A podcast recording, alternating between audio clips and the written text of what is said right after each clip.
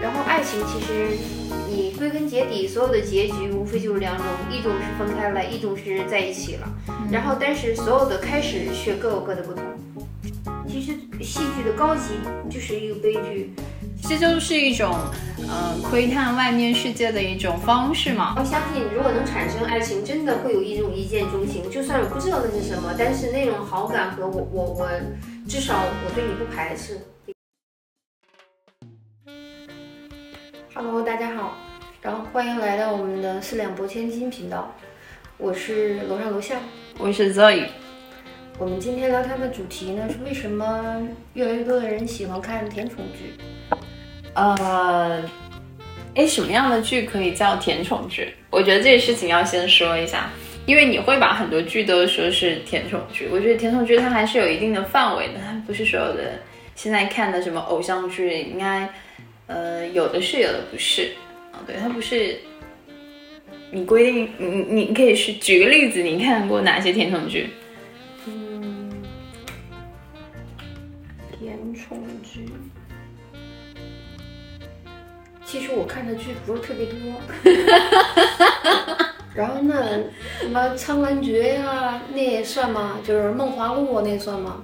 嗯，其实我觉得《梦华录》应该不太算是甜宠剧。嗯，《苍兰诀》它也是有，它就是有有部分挨着。我其实是觉得甜宠剧，你说我的荣耀应该算是。对，你说我的荣耀，我觉得是，就是我觉得，呃。甜宠剧应该是说男女主，就主要是讲男女主的感情线的，然后然后感情会比较甜，然后可能就是呃男主角跟女主角至少是有一方的人设是比较完美，而且是比较理想化的人设，就是一定是有一方会就特别完美的。你你设想一下吧，你就比如说就是你是我的荣耀吧，那个乔晶晶那个人设是基本是完美的一个人设，然后那个。于途那个人设，他其实是只是心理历程上有了一点点槽点，但是他呃本身的人物是是是很就是很理想化的，就是学霸嘛，然后就是能力很强，然后目标很明确，就是这种的，呃这这种，然后长得还很帅，对。那我的理解应该算不算是他不是人间的？有一点点就是。嗯，半脱离现实吧，他是现实，就是比如说我们都市里面现实的一个人物，但是，呃，他跟我们的现实会可能遇到的这样的人又比较，就是概率比较低嘛，比较，我觉得是这样。而且大部分的甜剧就是一定是一个 happy ending 的，就是一定是一个好的结局的。我觉得三生三世算吗？三生三世算仙偶剧，就是仙侠偶像剧。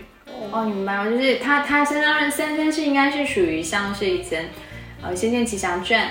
因为这些题材的剧啊，都是跟像八五后、九零后这样这个波段就一起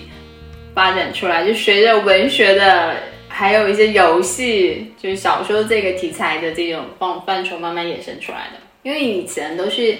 呃，金庸就我们上面就是金庸武侠或是古龙的那那类小说，就武侠小说，对对对。然后如果讲感情那一块的话，可能就是琼瑶，对琼瑶，琼瑶那一块的。所以我觉得甜宠它是这个这个范范畴的嘛，对。然后我给你科普一个那个，就是鼻祖好了，就是我觉得那个。就是顾漫嘛，就是你说你是我的荣耀，就是顾漫的小说嘛， oh, oh, oh, oh. 它是先有的小说，然后再改编改编成那个那个剧的。它除了这个，因为我其实没有那么细的去了解过顾漫这个人哦。我今天因为去查了一下，就是几部比较火的剧的作者都是谁哦，我才发现都是顾漫，就是那个。嗯、呃，姗姗来迟，你可能没有看过这个，这个是赵丽颖呃，就是火的第一部剧。啊，他跟那个那个男主我忘了叫什么名字，嗯、呃，张翰，对对对，他跟张翰一起演的。然后里面有个很经典的台词叫"这片鱼塘我来承包了"，就我为你承包了。就鱼塘管理这个词，其实就包括现在很多年轻人说啊、呃，他是我养的鱼啊，或者就是他其实是从这里来的。哦，对，这是一个很经典的一个一个一个。看来这剧还以以前应该至少是特别特别成功的、特别火的，要不然。它会有衍生出来这么多的语言。它是一个非常，我、哦、其实我今天不去查，我都忘了这个剧我是看过的。这以前也是湖南卫视剧，湖南卫视基本只做年轻小朋友看的剧，就都是偶像啊、爱情啊，就都这种，就都这种剧。这个剧那之前也是湖南卫视，还有何《何以笙箫默》嘛，啊，你可能没有看过。微微一笑很倾城，你不是让我给你推那个游戏的剧吗？然后微微一笑很倾城也是游游戏的剧，它只是那种仙侠的游戏 P C 端，然后你在里面，呃，有自己的呃呃家族，然后一起打群架，然后会呵呵跟那个跟那个，哎，你最近看那个游戏剧哦，《全职高手》有点不一样，它那个那个剧的话就偏偏男生打架。然后那个那个剧的话，可能就是 R P G， 它有个角色扮演在里面，然后你你会有很多社会关社交关系在里面，就你可以结婚，然后你你会有家庭，哦、但是有那种的。那你以前说过你你有一个朋友对吧？对，我有。现实里面有个老公，然后游戏世界也有个老公。啊，对对对，她现实的老公还写了一个外挂，让她在那个游戏里面可以长长长时间单身，就是。就是我这么讲了以后，你你你你看一下，知道为什么你的青春去了哪儿？你的青春去了这些剧，呃，对，我的青春在这个剧里面，就是我们这代人的喜好。看这些东西会会让你就是有什么，呃，有什么改变吗？或者有什么变化吗？你觉得？哇，这个是一个很好的问题，因为我其实没有想过这个，就是因为看了和不看，就是我们两个啊，对，就是。你你的直观里面会觉得，就对于我们两个，对于很多的东西啊，比如爱情啊，和很多东西，就是他就是你是看了这么多剧，对对对对，甜剧，对对对对对对。而我基本上就是很少，也就是这两年，然后跟着你看看。对，然后我在想，其实其实甜剧是这样子，就是它先是有小说，然后才开始有的电视剧。因为我们以前早一些的剧，还不是这样的甜宠剧，就是它是先有的小说。小说，比如说我大学里面，呃，有这样的一个生态，因为我们大学时间会比较多，然后就舍友可能大家会一起就分享，呃，自己看到了一些好好看的小说。然后我们其实不是很喜欢，天然的不是很喜欢看很虐的小说，就很喜欢看很轻松、很搞笑的，然后很甜的这种这种小说。然后一个小说呢，可能就是一个舍友看了觉得很好，然后就安利给整个宿舍的人，然后大家都集体在看。所以顾漫的好多小说，其实我我都看过，只是说因为就看的，它是因为后来才出来的吧。对，就是我读书，他的他其实是跟韩寒、跟郭敬明是属于一个一个一个时代的。只是说你你可以看，就是男生写的这种，呃，作品，他可能更多的是男性视角看女生的，但是那个女生写这个感情的，可能更多是女性视角去看感情的。然后因为现在看剧的人大部分是女性，所以这些女性写的 I P 就会变得更火，它就翻拍出来，因为那更多人看嘛，传播率高嘛，就是因为这个原因。然后你你你说我看这些剧。就是看这些小说对我有什么影影响，就是在我没有进入社会前，或者是我刚刚进入社会那段时间，我是觉得相信社会是美好的，并且我觉得感情就应该像是那个剧里面写一样很甜的。对，我我觉得这可能是我潜意识里面呃会有一些就是理想化的一些东西。对，就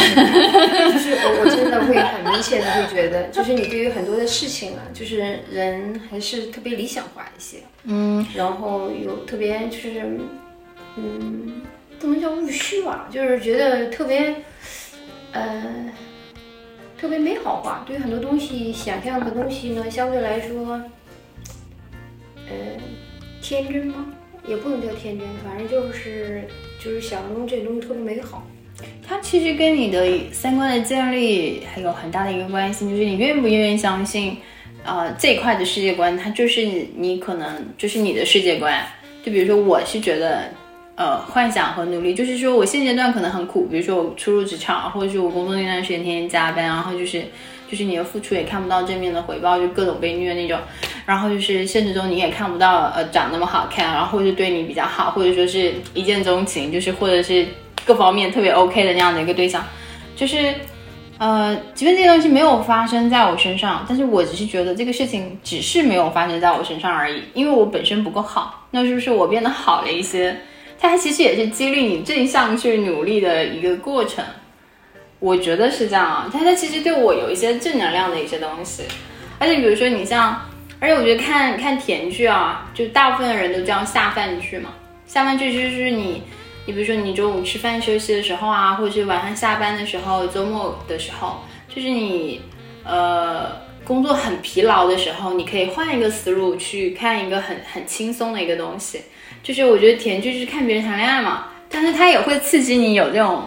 荷尔蒙的一个分泌。你有没有觉得很开心？你是不是很自然的就会？甜剧不是吃糖的，对对对，就是生活很苦，然后就是看的那个像吃糖一样。对，它就它会刺激你这个荷尔蒙的一个一个分分泌，就是它其实也会导致你像是自己谈了一个，它大脑你应该也是会分泌这种多巴胺，让你觉得很轻松愉悦。我觉得有没有？对，因为其实像我们。我们平时，嗯，但这个事情我其实觉得它是一个双向的作用吧。那为什么现在大家越来越死宅，然后，然后越来越不愿意出去社交，然后就是社恐的人越来越多？一方面就是因为觉得看剧这些事情很舒服啊，然后出去社交有各种 bug 啊，然后如果去购物又又要花好多钱啊，因为其实。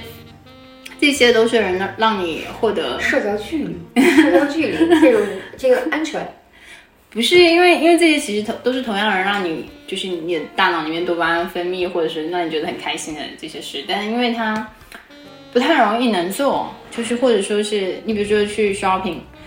嗯、呃，因为我们在大城市嘛，说实话啊，商场的东西真的很贵，那就是商场里面购物，我觉得购物一两次我特别肉疼，嗯，你即便是不去 shopping， 那你简单的出去跟大家约个。下午茶，然后你也觉得人很多很吵，然后就是那种氛围其实也不是特别的舒服，对吧？现在呃科技的发达，尤其是什么电商啊什么的，你真的是做家里面可以满足你所有的东西的一个需求，所以你干嘛出去呢？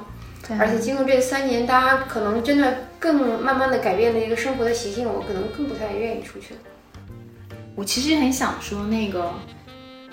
哎，你觉不觉得《傲慢与偏见》？的那个作者就那个简奥斯汀也算是甜宠的，就国外甜宠的一个早期的鼻祖。你会觉得他的结局也不是特别好啊。哦，他写的剧就是他他的他写的他其实不是在他讲的是一个价值观的问题啊，他这个绝对不是一个甜宠剧啊。其实我们前面有规定甜宠剧的一个范畴嘛，其实我觉得他写的很多东西就是，呃，因为他作为文学，甜宠剧是首先你要就是你说的，我像吃糖一样，就是觉得它是特别美好的，就首先就是鉴定了一个就是一个基调，就是它特别美好的，嗯，对，它一定不会让我哇哭了稀里哗啦的看得感动的，我觉得应该是这样吧，嗯嗯，对，而且它可以让你。呃，上头，但是叫什么不上心的看，嗯、我觉得是这样的，嗯、对、嗯。但是那个就是傲慢与偏见，它本质很不是这样。它是个 happy ending， 然后它的男女主角人设是完美的，比如说他的那个达西，就是那个，他是一个有钱的一个呃男主，然后长得还帅。然后还很绅士，对不对？他只是有一点点傲慢，他这个傲慢还是因为一些缘故才发生的，对吧？我觉得他是一个完美的人设。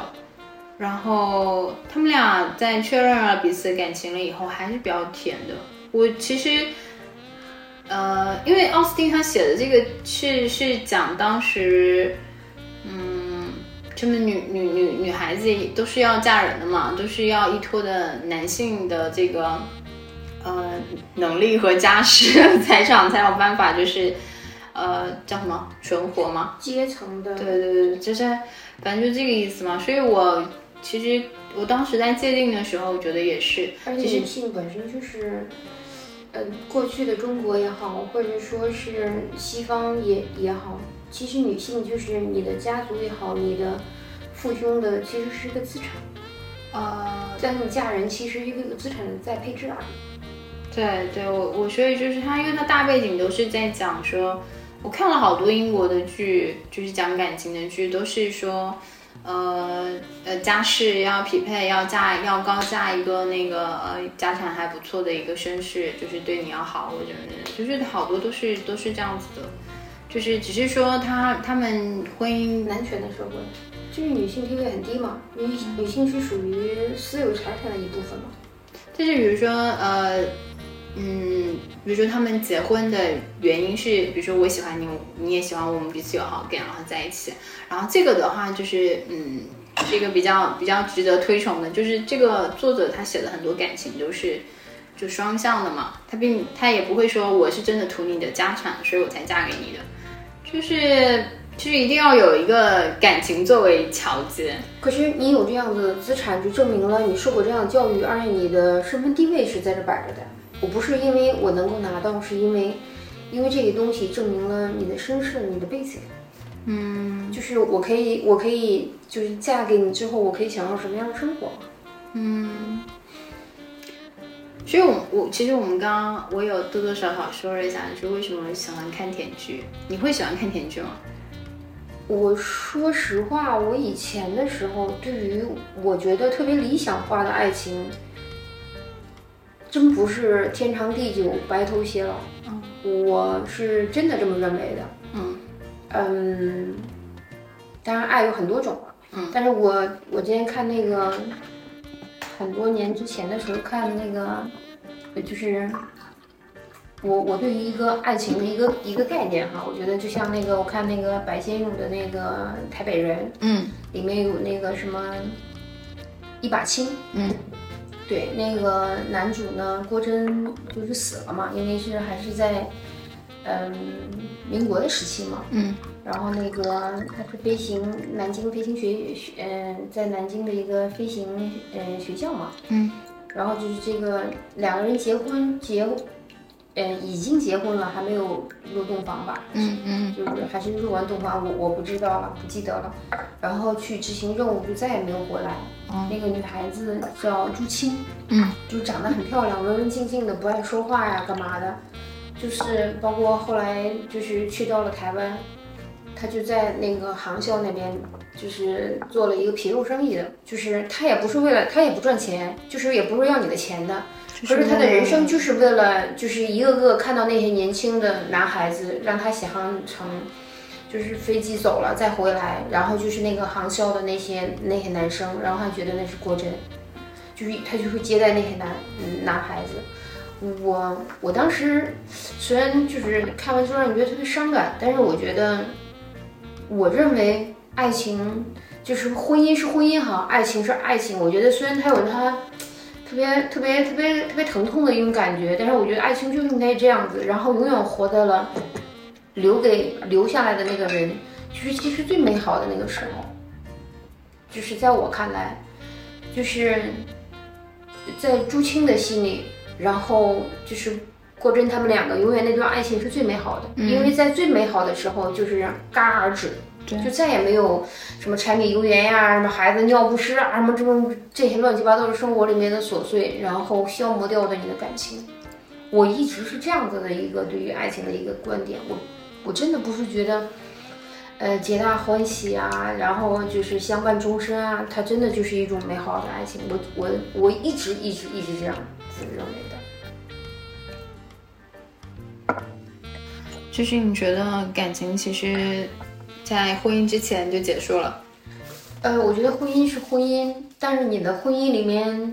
会有感情，但是那感情是不是爱情就很难说。但是我觉得爱情它真的很多的时候的，但是我相信有的人的婚姻里面也是，嗯，就是有着爱情一直走下去的。但是我更多的时候，我相信生活特别现实，跟富有和贫穷没有关系，这种现实里面。真的是会消磨掉，因为爱情本身是特别美好的，就是叫什么，就像那个玫瑰花一样，它是真的，它不是你做的干花，嗯，它需要的很多的养分啊，需要很多的，但是对对对对对，你你你看你在那个花农的棚里面，你觉得特别漂亮，对不对？嗯、卖的，可是我们一旦买回来之后，我不管我多用心的，我用雪碧去养它，我觉得我都很难很难去滋养到它，就是让它还能那么绽放。我我的理解，当然可能很很片面，而且我现在也会觉得，因为嗯，毕竟这个时代真的发展的特别快嘛。嗯，现在好像是我们现在很少看到有这样子的，就是像过去拍，嗯，就是像你们就是年轻的这个小孩儿，嗯，很少会有人提什么张爱玲啊，会看张爱玲的书的，有，但是我觉得对很少。然后就像，就是我我觉得就像你说你刚刚看的那叫什么来着？啊，你是说顾漫的？对对对对，因为。我我的一个感觉，从看剧和看书上面也好，我觉得其实，嗯，就我比你虚长十岁了，嗯，但是我觉得这十年的跨度里面，就是就是我们两个在看剧、看很多的东西的时候，对，我会感觉，其实你们的幸福感很多的时候来源于自己。因为比方我我我选择看什么样的剧，选择看什么样的书，我希望去讨好自己，嗯、我不希望看内虐的，什么七零八散的把自己然后哭得稀里哗啦的，干嘛呢？对不对？然后好像觉得我的我的人生跟着这个主人公一样的，然后好像灰飞烟灭了或者干嘛干嘛的，就是，对啊，然后觉得看着一个剧呢，会让你觉得心生美好，然后你会觉得嗯，可能。就是你某些精神层面的东西跟着那个剧里面的人一起拥抱啊，然后甚至是你觉得他帮你谈了一场特别唯美的爱情，这个爱情里面你把自己幻化成那个幻想成那个那个男主或者女主，然后你在想象中你的你的爱情也好，你的生活也好是如此美好的，虽然现实是是不可能的嘛，但是你就看了那个，你觉得他他帮你实现了你的一个理想化。嗯，是。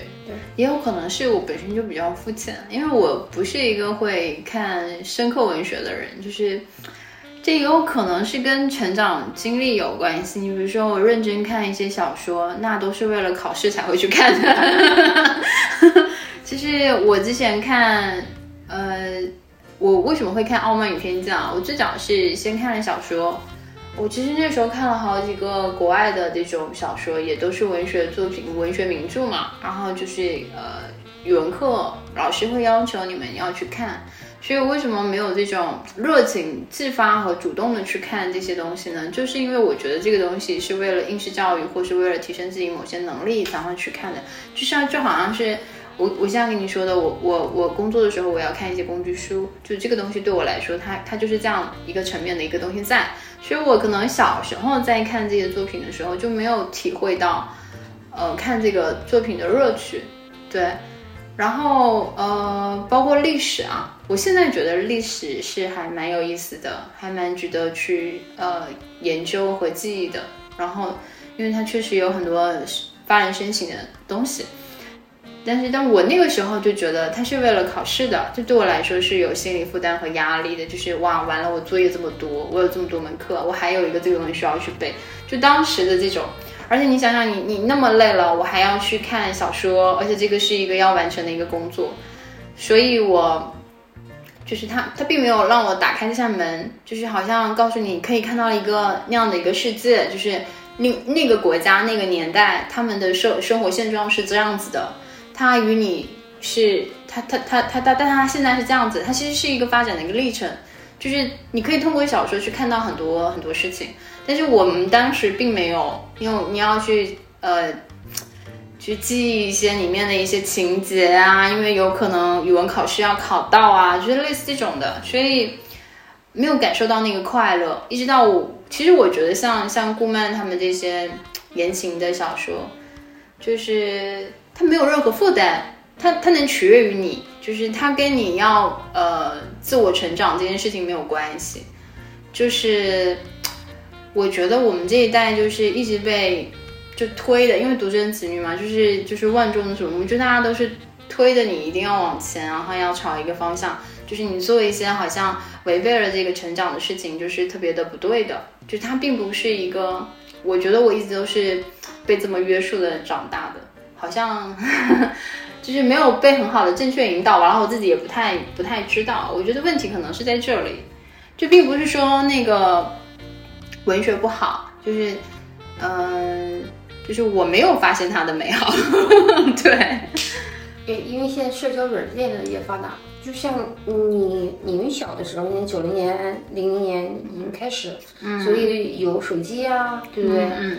就是我们那时候没有，因为我上大学床铺才出来，嗯，所以我那时候还用不起床铺机，嗯，对啊，然后就是你就会觉得，嗯，就是大家就是可以看到的，包括就是你说现在什么什么很多的小说，嗯，其实过去也很少的，嗯，就是这么填充的，大家都会觉得这不就不叫文学，那时候叫严肃文学，这、哦、这就属于流行文学。呃、对对对对对，所以呢，因为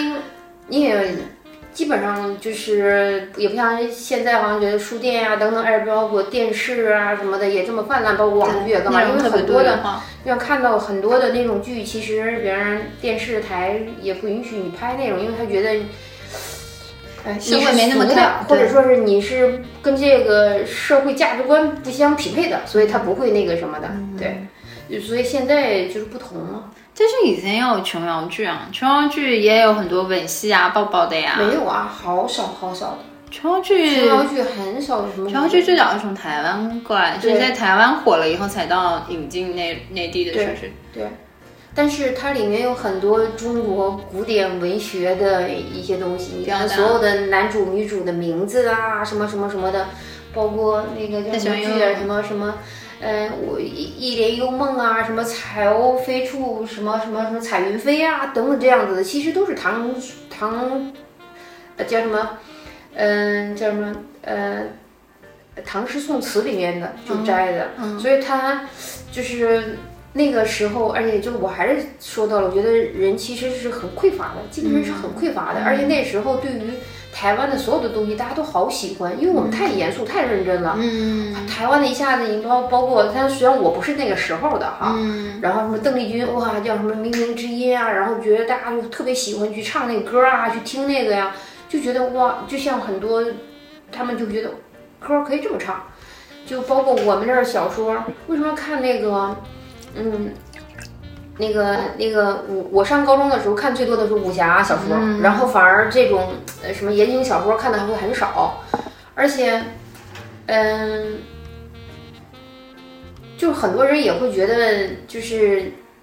其实这样说是不是不对啊？没事，你先说。我觉得这个琼瑶的这个爱情小说，我可能我也不是一个深刻的人哈，我也很肤浅，但是我一直觉得它很无聊。你说这是因为什么呢？就我一直会认为那个东西特别无聊，就是你不喜欢看感情的东西。对，对，就是你可能那个时候的世界，觉得你要像战舰走天涯一样的呀，就是那种江湖武侠的世界。对，你看，你看那个那个那个呃，古龙、金庸的那个小说，哇，你觉得他给你描述了一个世界，一个剑客的世界，一个。呃，比方说像什么《书剑恩仇录》啊，干嘛的，然后你会从那个书里面去了解的东西太多了，然后那个台湾离你特别遥远。就比方说你看那个金庸的那个那个小说，你看到了他小说里面那个叫什么，不是天地会叫什么来着？陈陈什么来着？呃，但是因为因为太早了哈，那时候上初中、嗯、上高中的时候看的那个。你你就是你会你会，因为我那时候都没有吃过什么桂花莲藕吧，嗯，对对对，嗯、那个人家那个讲究啊，那个说怎么个讲究法呀？然后拿那个吃就是江南嘛，嗯、就是在杭州吧，好像是吃那个桂花呃呃莲藕，然后呢怎么个吃是最讲究？我们现在都特别粗野，拿着那个，因为那个莲藕那芽里面都是那个糯米嘛，嗯、就很甜嘛，嗯，人家的。标准的吃法是要把它给把那个糯米一个个的挑出来，就吃那个糯米，那个哦就是丢掉的，下人吃的，这样子吗？对，哇，你就会觉得你对于这种的向往，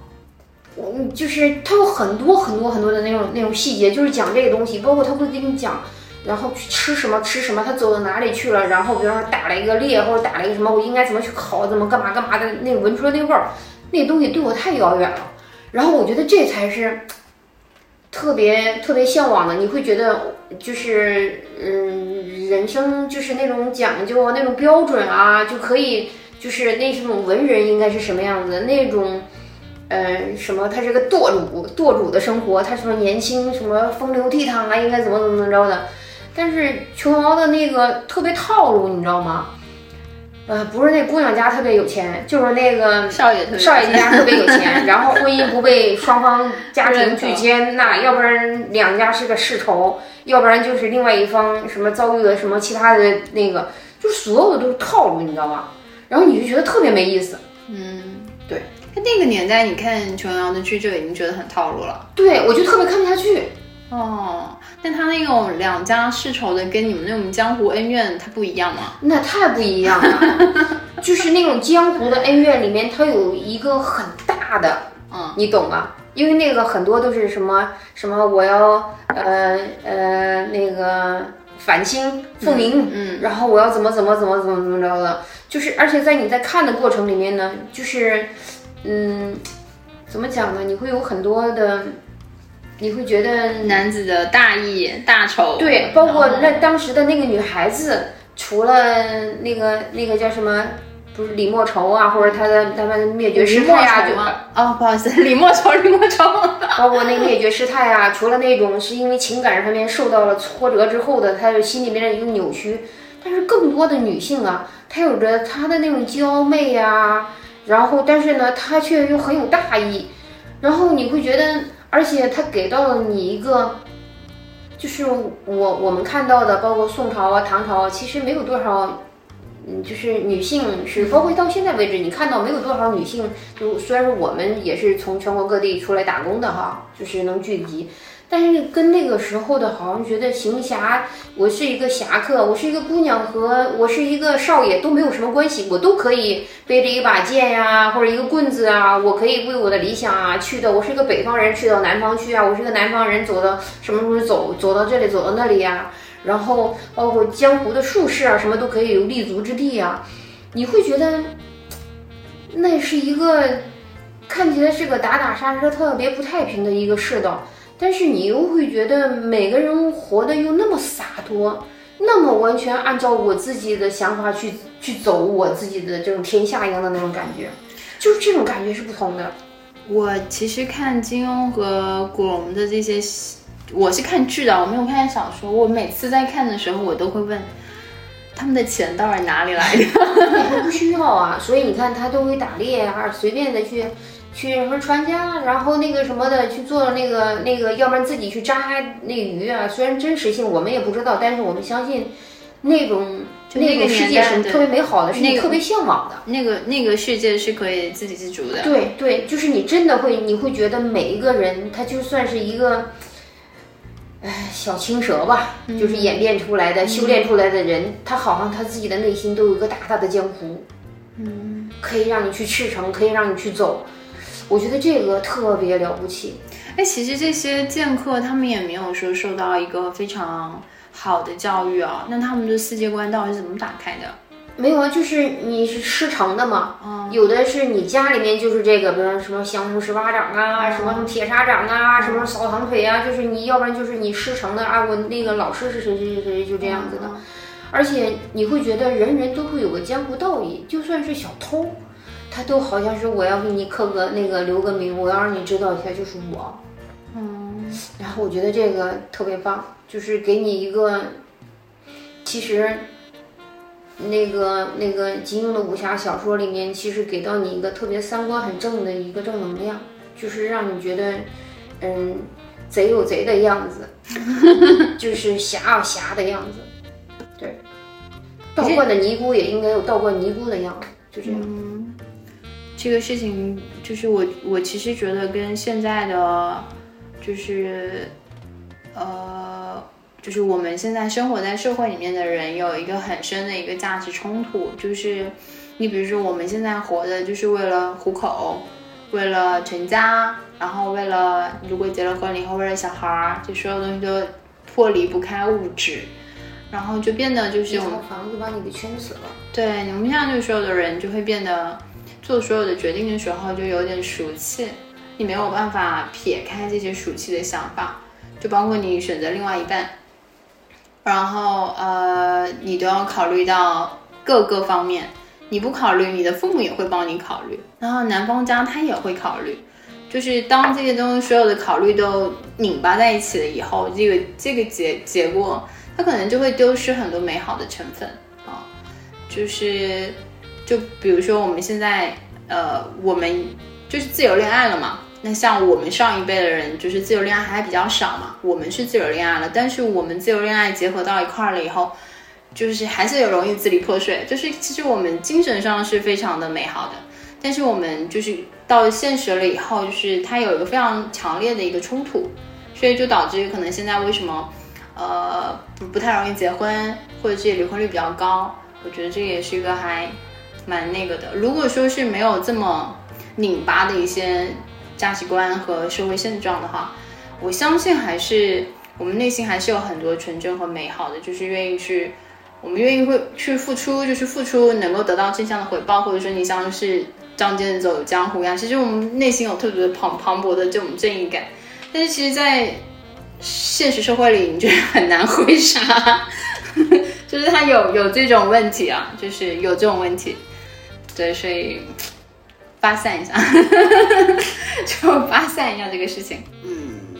其实金庸的剧里面、呃、里面的女生也都是好看的，是不是？当然没有不好看的。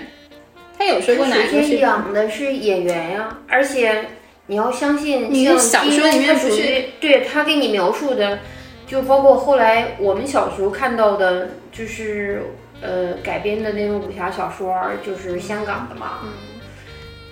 但是我觉得那些演员演出来的其实都不及那个像金庸的那个武侠小说里面他描述的一个女孩子，哇，那种漂亮，现实里面那些女孩子不及他笔下的那个十分之一的美。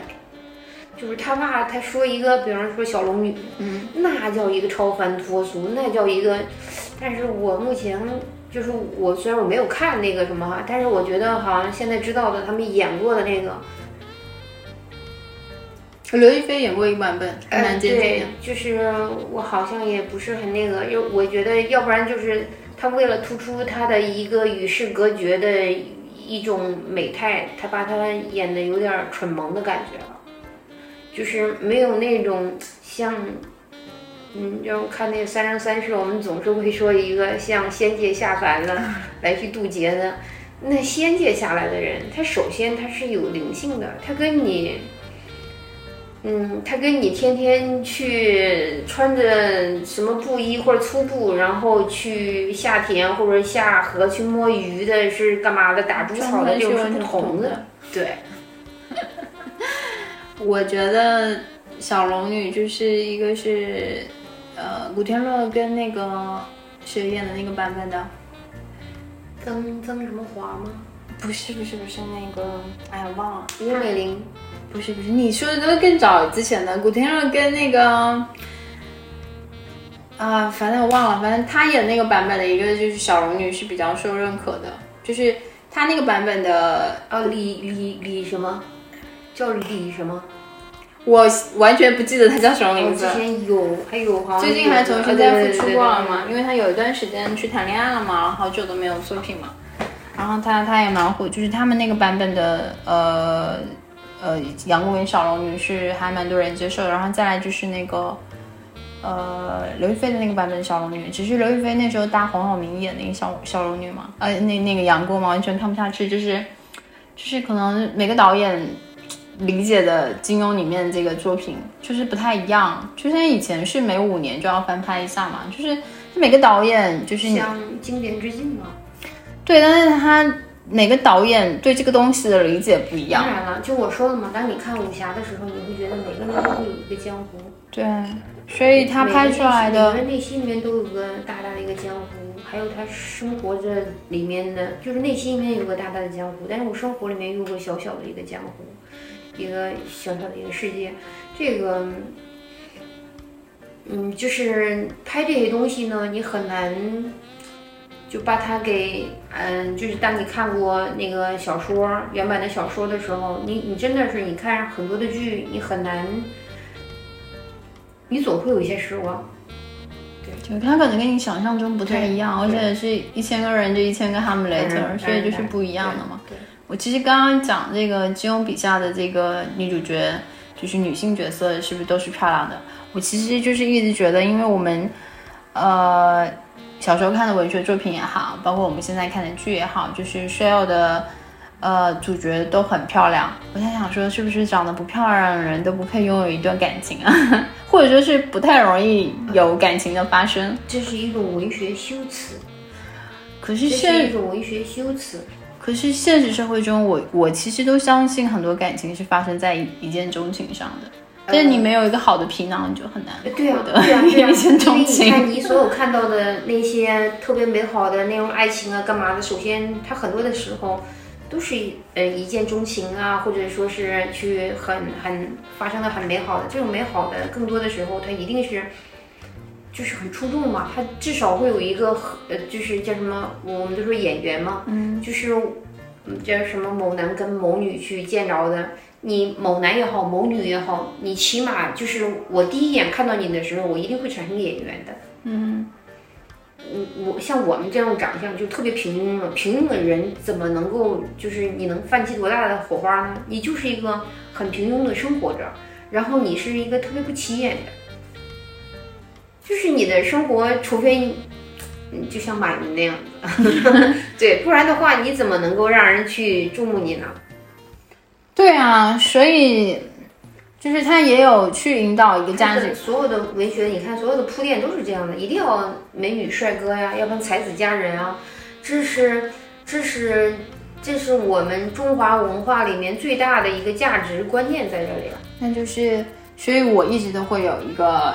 观念就是长得不够漂亮，然后努力一点，就是有点才华啊、哦！对你这个，你这个，你这个观念是对的。但是我发现才华并不是很容易被人发现。嗯，怀才就像怀孕，久了都会被别人看出来的。嗯，谢谢见你姐。哎，我其实想说，就是如果一个剧，它是。喜剧你会更愿意多看几遍呢，还是它如果是悲剧你会更愿意多看几遍呢？这其实跟你前面说的那个内核的一些东西啊，有。我以前其实还蛮喜欢看，呃，悲剧的东西，因为我觉得它很深刻，而且是真的，嗯，你会，你你看完了之后，其实你很长时间很长时间你都会记得，记得。就是那些桥段记得，但是好像是那些喜剧的你嘻嘻哈哈笑过就忘了。但是我觉得周星驰的喜剧是个例外，周星驰的周星驰的喜剧真的是让你看完之后，呃，思考对，你会去思考，你会去认真的去想，哎，想他的每一个安排，想他的每一个笑点。我可能是因为在那个年代没有认真去看过周星驰的剧，所以我。经常觉得他有一些无厘头，我也没 get 到。我，但是我以前有一个同学，就是我后排的一个男同学，特别喜欢看周星驰。他觉得他的，就像你刚刚说的，他觉得他的所有的笑点，他是有背后的一个深刻的东西的。所以你在笑完了以后，你会去思考。他，我那时候是初中嘛，初中的时候他就跟我说这个事情了。他因为他跟我说了这个事情了以后呢。因为是那时候还没有呃网络嘛，就是我们那时候只有 Q Q， 就是那个时候我都连 Q Q 号都没有，要去网吧，所以在就只能是偶然的遇到电视电视上放那个周星驰的剧的时候瞅一两眼，那我都没瞅明白，因为你没有办法完整的看完嘛，有时候，所以我一直到现在我才去完整的看一下周星驰的电影，我还是没有 get 到，我是不是错过了那个 moment？ 哦，不是，只能说其实你是幸福的孩子，是吗？就是、对，因为。就是当你就是欣赏，就是有一些，嗯，就像周星驰的，就是特别经典的。我希望我有一个，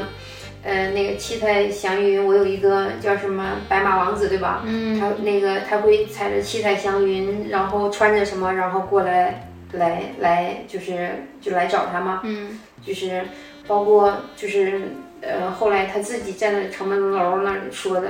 就是我曾经有一段真挚的爱情摆在我面前，但我不知道珍惜。然后如果再给我那个什么，我希望是一万年。这很多戳穿很多人，很多人为什么被誉为一直是个经典呢？就是因为这人本身他自己内心是是会有故事，他会是一个，他看到了，就是在这个故事里面他看进去了。但是你完全把它当成是一个剧或者一个电影来去看的时候，你可能就是不会干嘛。不是因为那句话，就是我是先一直都听你们说这句话，然后我不知道这个这句话发生在前面跟后面是什么，然后这句话已经被我听得有点烂了，然后我才去看的那个剧，所以我对那句话完全无感。然后而且我觉得他也虽然《大话西游》那个呢，他其实是另另一种呃意义上，他也算是一个 happy ending 嘛。至少他最后陪唐僧去取经了，然后并且给紫霞了一个，至少紫霞以为他获得了他的那个另外一半，就是以这种意义上的一个。这个《大话西游》《西游记》中国的四大名著，那个看《西游记》呢是看个悟字，就是动物的悟，嗯嗯。然后那个《红楼梦》呢是看情，嗯。然后呢，嗯、呃，三国呢是看谋，水浒呢是看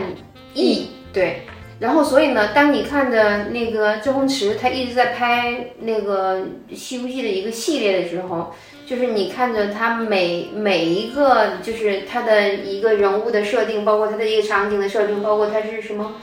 那个什么如来什么老祖还是叫什么，还叫什么？你说功夫吗？还是、哦、不是《大话西游》？《大话西游》里面如来佛祖啊？对对对对对对，变成一串葡萄啊什么的，嗯、其实。就是，嗯，他为什么会那样子去设定，一定有他的一个理由的吗？呃，就是如果按设定来说，我我是能够明白的。你比如说，因为我最近刚刚看完周星驰的那个《功夫》嘛，它其实就是一个无名小卒最后逆袭，然后呃挑战黑恶势力成功了嘛。他他其实也在说这个，就是最后正义也能是获得获得那个获得。正义就是获得了伸张嘛，就是这个事情嘛，它其实在讲的核心价值就是这个东西嘛。然后有很多呃隐姓埋名的侠侠士嘛，就就是好像平时就像是一个呃普通老百姓一样，那么碌碌无为，但它是迫于现实的一些或是黑暗的一些势力嘛，就是但是那还是一个江湖嘛。它不是在讲这个，你你是不是没有看过功夫？看过，我看过，但是我想说。嗯，你看到的跟我看到的理解不太一样，那你看到，但是我们就不要去展开去说这个。那我想听哈，你看到的是什么？